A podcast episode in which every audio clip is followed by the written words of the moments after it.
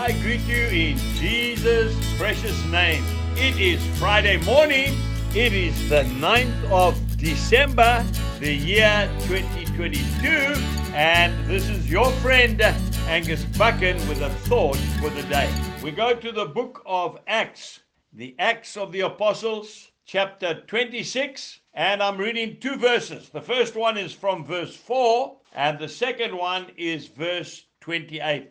Verse 4 This is Paul speaking. My manner of life from my youth, which was spent from the beginning among my own nation at Jerusalem, all the Jews know. And then, verse 28 Then Agrippa said to Paul, You almost persuade me to become a Christian. I want to speak to you today about the power of a personal testimony. There is nothing more powerful most of these men in the Bible are telling us about their own personal testimony, their meeting with Jesus, their commitment, their repentance, their new life. But I want to say to somebody who likes to tell people all about the past and then not too much about the present.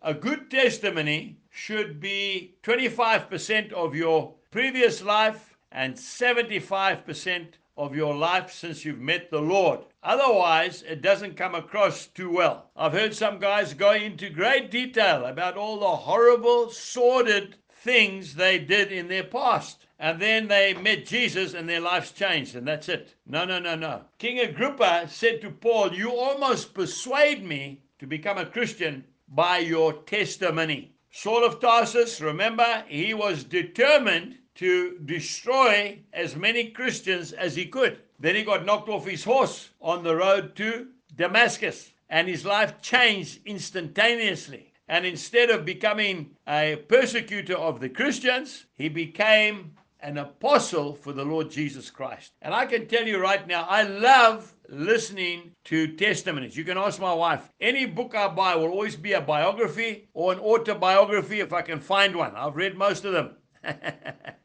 I just love to hear how God transforms men and women's lives. I once was lost, but now I am found. I was blind, but now I can see. John Newton, what a story. But there are so many. What about that lady, Mary Slessor, that Scottish lassie that came from Aberdeen, where my folks come from? How she went into the jungles of northwest Africa and she rescued little babies because in that particular area, if twins were born, they would automatically kill one twin. And she adopted them. And she went where very few missionaries went. A woman with a powerful testimony. Go out today and tell people what Jesus means to you. God bless you and goodbye.